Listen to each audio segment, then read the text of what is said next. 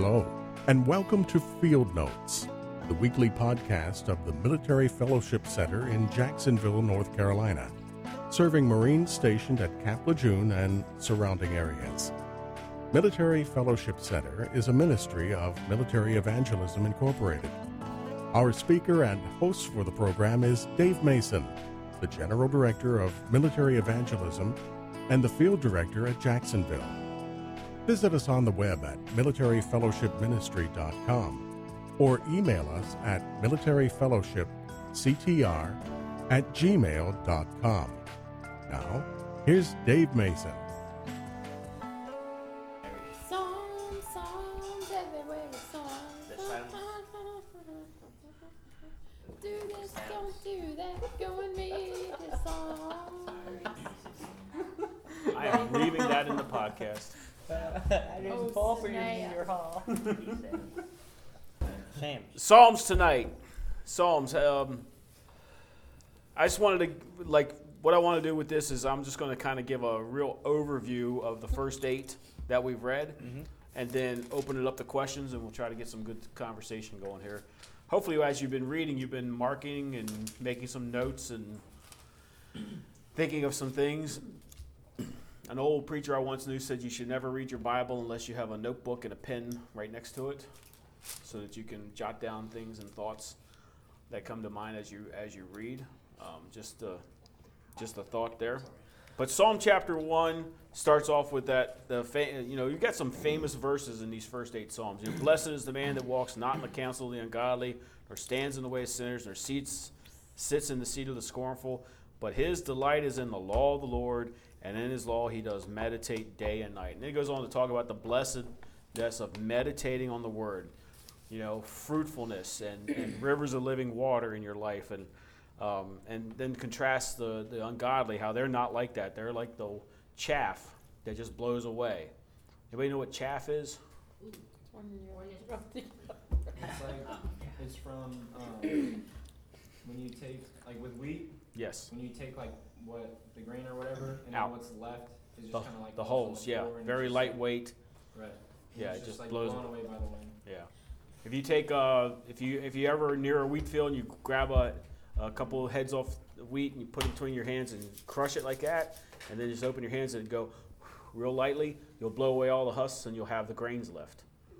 And that's really what when Jesus' disciples were accused of working on the Sabbath. That's what they were doing.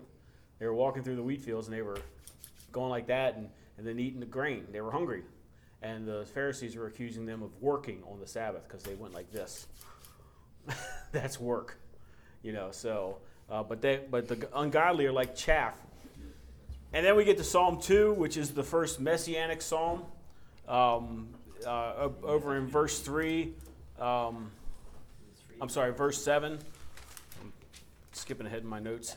Um, I will declare the decree the Lord has said unto me, Thou art my son, this day have I begotten thee. For God gave so loved this world that he gave his only begotten Son. Ask of me, and I'll give thee the heathen for thy inheritance, and the uttermost parts of the earth for thy possession.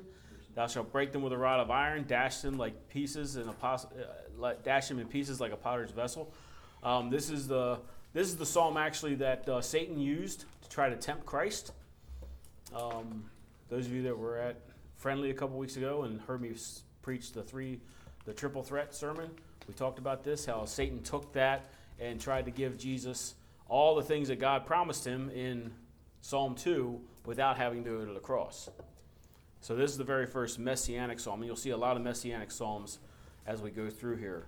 Uh, psalms that look forward to. David's just writing about himself, basically, but uh, and not realizing that God is having him prophetically write things that will be true of the Messiah that is to come. Uh, Psalm three talks about how to how to respond when others seek your hurt. Verse three of verse of, of, of uh, Psalm three. But thou, O Lord, art a shield for me, my glory, the lifter up my head. I cried to the Lord with my voice, and he heard me out of his holy hill, Selah. I laid me down and slept, and I awakened, and the Lord sustained me. Well, it starts off with, How many are they that are, increased that trouble me? Those that rise up against me. This is how you respond God, you're my shield, my glory, the lifter up of my head. You know, I cried and you heard my voice. I laid down and slept, and I awoken because you sustained me. What do you do when people are coming against you? You trust the Lord. That's it. You just trust the Lord. You call on Him. You, you declare He's your shield, your buckler, your strength. He's the one who sustains you. And then go to sleep. Rest. You know, that, that's, there's a, it's, it's interesting when you read your Bible. In the New Testament, you see the word faith all the time, right? But in the Old Testament, you only see the word faith a couple times. What you see in the Old Testament is the word trust. That's the Old Testament version of faith. And I think it's a, it's a, it's a concept of faith that we lose a lot these days. We say we have faith in God, but we don't really trust Him by the way we act, right? We say, I, oh, I have faith in God, but I'm going to go out and get this done because I got to get this done. You know, I've, I've asked God to help me, but I got to get this done. I got to, I got to do what I, what's got to be done, right? And we don't really, really trust God like we should. Um, then Psalm 4, we talked about, it talks about how to deal with anger. The very first sermon I ever preached from a pulpit, September 1997, at Harmony Missionary Baptist Church. Um, I preached Psalm 4. And um, it was this verse that got me to preach that. Verse 4 of Psalm 4 Stand in awe and sin not. Commune with your own heart upon your bed and be still. Over in Ephesians chapter 4, verse 30, 26, Paul paraphrases this and says, Be angry, but don't sin in it. And don't go to bed in wrath. Don't let the sun go down on your wrath. Basically, it's okay if you're angry. There's nothing wrong with anger. Anger is a good emotion, but give it its right place. Don't let it overwhelm you, don't let it overtake you. Instead, stand in awe of God, trust Him, and get it settled before you go to sleep. Because if you go to sleep angry, if you go to sleep with negative emotions running through your brain, your unconscious mind becomes the playground of the enemy. And sometimes you wake up believing the things you dreamed. And you can't get past that. You know? You just wake up and you start believing the things that you dreamed. And you start creating what my wife calls creating scenarios, false scenarios. And you start believing them. Well, they must be mad at me because they haven't called me in two days. Right? and then you start believing it. Then, then, then it just goes from there, and the devil just keeps creating more and more false scenarios in your mind, and you start believing those as well. So, how do you how do you deal with those that are trying to hurt you? Trust the Lord. How do you deal with anger? Get it out, finish it, go to sleep. Right? Get it right with God before you go to sleep. You know, you see over and over again when you talk, and we're going to talk. We're talking about prayer in these next two psalms. When you see prayer in the Bible, what, you see is calls to pray now, not later. Now, pray now. Pray about this now. Pray where you're at. Don't call your pastor and ask him to pray for you. You pray. After you prayed, call your pastor and ask him to pray for you. But pray first. You know, pray now. Pray, get this done. Get you know, get this get this request before God. Don't fall into the trap. Don't get overly Calvinistic and all kinds of things going. Well, God already knows my need, so I don't need to talk to him about it. Yeah, he already knows your need, but he needs you to talk to him. Right? When my boys were growing up, I usually knew when they did something bad. Just parents. Your parents probably knew when you did the stuff you shouldn't have done. I just needed them to come to me and say, "Hey, I did this." You know, I just wanted I wanted them to come I wanted them to come to me and say, "Hey, I messed up. This is where I messed up." I didn't want to have to be the one. I also like to add that I think you need you to come to him. So it's like a mind and a heart change, and also like when you come to God, it's not only He needs you to come to Him, Yeah. but the fact that you're gonna humble yourself to come before Him. Exactly. You're just taking yourself aside and just Right. walking over your own. Yeah. If we don't come to Him, then we don't believe His grace is enough. Right. In uh, First John it talks about how there's no fear in love. That fear has to do with punishment, and I feel like that's a big thing is that we fear that, like we've messed up too too big this time. For him to accept us back. My friend Ron Sears always said, you got to remember that children of God never get punished, they get chastened. And there's a difference between chastening and punishing. Punishment is corporal, it's uh, not just corporal. Chastening can be corporal, but punishment is vindictive. It's you did bad, you're going to pay for it, and we're going to make sure you pay for it. It's putting you in jail and that kind of thing.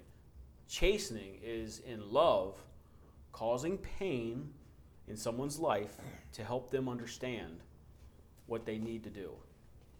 It's getting them to a point of repentance and say, okay, this is these are the consequences if I do this, so I need to be I need to be chastened. You know, so when I'm angry at my enemy, I go to God. When I'm just angry, I got to go to God.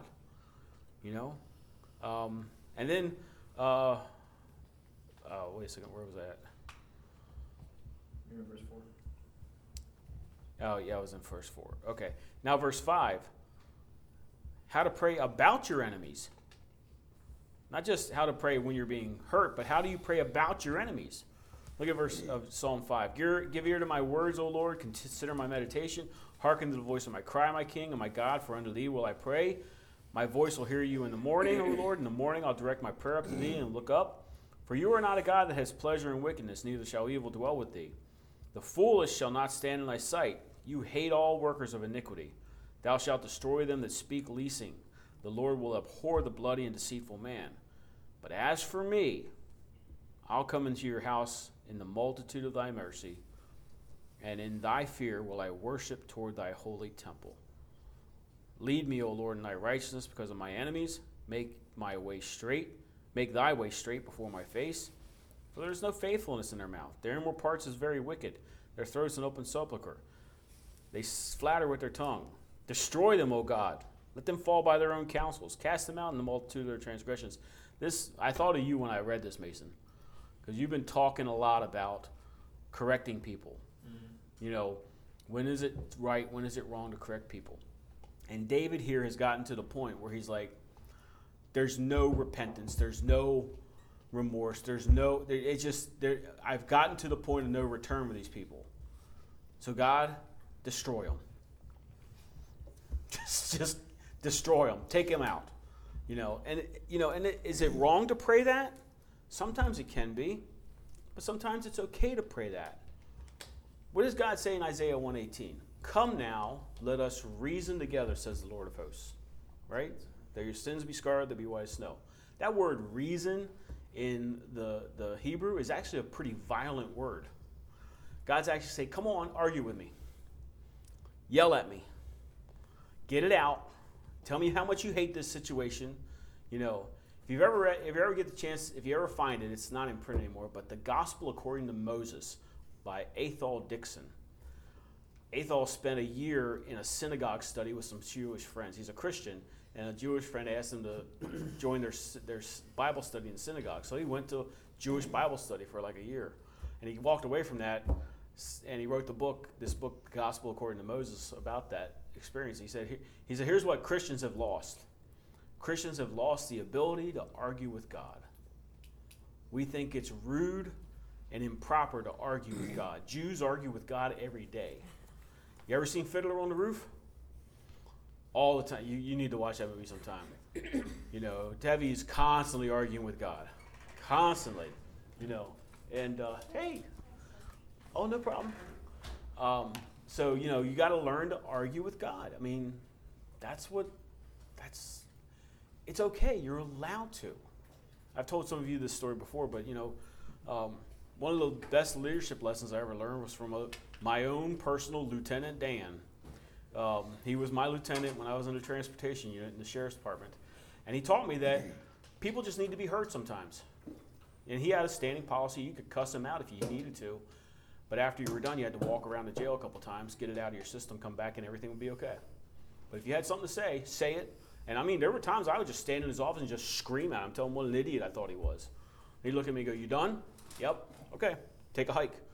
I go out, walk a couple laps, come back in, and be like, You see that game last night? and we were cool. You know, I mean, I was just a deputy first class. He's lieutenant, and I was just ripping him apart.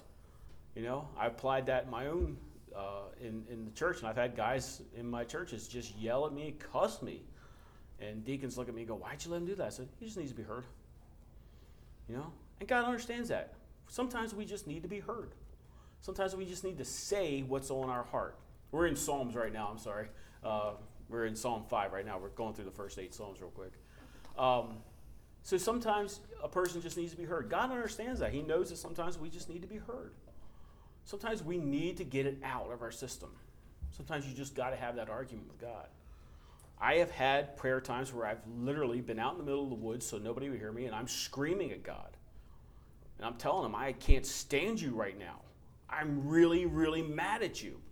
You know, I, I, it's almost as if I hate you right now. And I'm, I'm just being honest and raw with him about where I'm at in my life. He understands. Doesn't mean I mean all that stuff, just the emotions I'm feeling at the time. Sometimes we got to get to that point where we just say what's on our heart to God. You know? There's um there's a quote that says uh, whenever you're like whenever you're really mad at God, like you're totally close because you can't be mad at somebody who's not not there. It's like really, I think it's pretty cool. yeah. Because it's like the next step is like the Yeah, you don't get mad at the guy on TV who did something bad as much as you get mad at your relative who did something bad. You get madder at close relations more than you do. If, if you're if you're mad at God, that means you're getting close to Him. And just remember, like T- Keith Green said, He's divine and you're decrepit. He's always right and you're always wrong. It's okay. you know, our reasoning with God is just, uh, yeah, this is what's on my mind, and then yeah, I'm wrong. so, so then we get to Psalm six, and it's how to pray about your sin.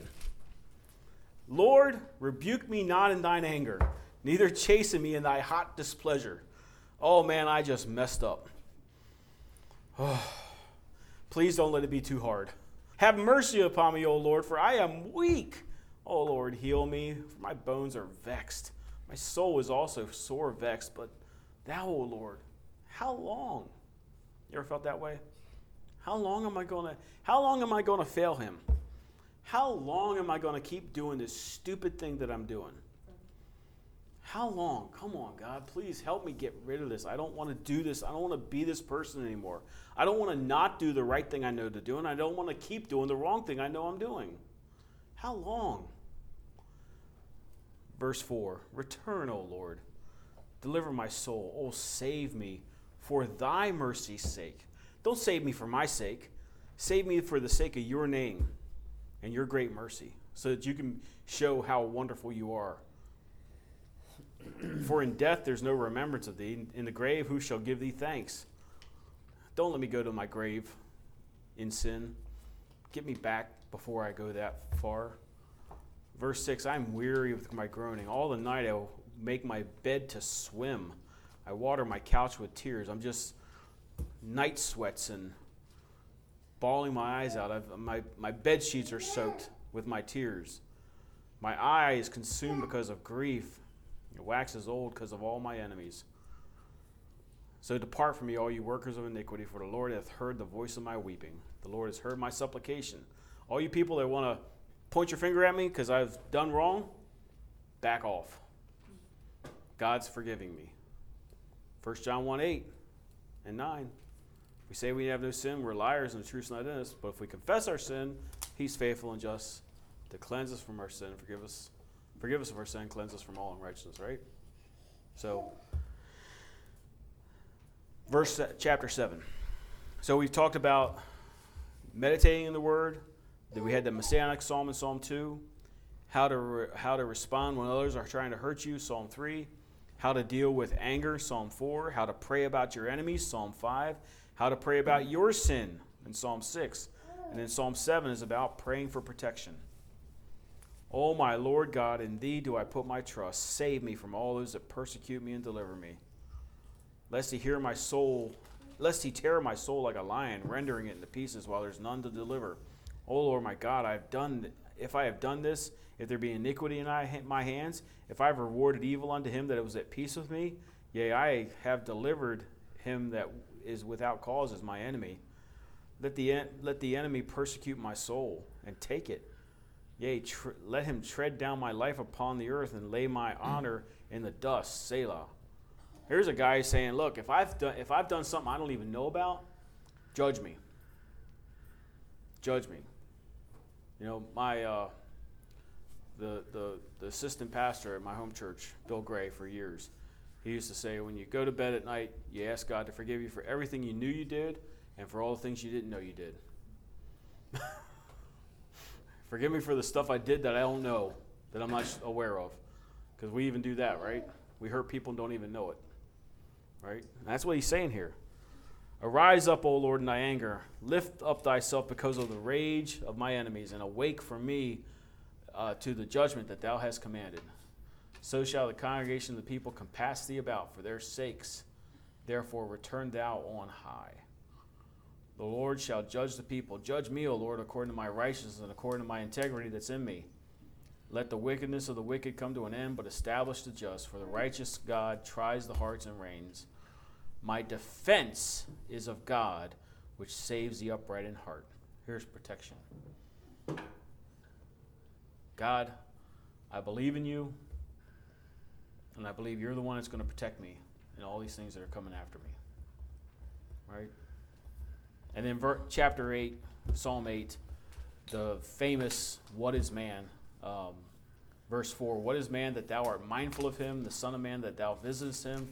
For thou hast made him a little lower than the angels, and hast crowned him with glory and honor, made him to have a dominion over the works of thy hands. Thou hast put all things under his feet sheep, oxen, beasts of the field, fowl of the air, the fish of the sea, and whatever passes through the paths of the sea. O Lord, O Lord, how excellent is thy name in all the earth. This is the psalmist just saying, Man, you've made all this stuff, and you put me in charge of all of it. What is man that you give us dominion over all these things? You do realize that, right? Now, I'm not trying to get political or anything like that. I'm just, I'm just making a statement from the Bible here. Everything on this earth belongs to us. God gave us everything all the fish in the sea, all the fowls in the air, all the beasts on the field, all the minerals in the earth, all the oil in the earth. It all belongs to us to do with as we please. Does that mean we just strip mine and, and rape the land? And, no. We have to conserve. We have to, we have to make sure we are good. I mean, I'm a, uh, you know, I believe in wildlife conservation. I believe in harvesting animals in a responsible way to ensure that the herd stays. Because I've seen, I've, we, I lived in Maryland in the 70s when they were not letting us hunt, and we saw the deer overpopulate and start dying of starvation, and the, the looked like boils coming up on them just from being starving because there was no food. And they finally opened up and opened up the bag limit, and, and we finally thinned the herd down, and they got healthy again. You know, I believe in conservation, but we can't get so concerned about saving the earth that we forget that He gave it to us and that He takes care of the whole thing. You know, God's our, God put recycling into, into place from the beginning.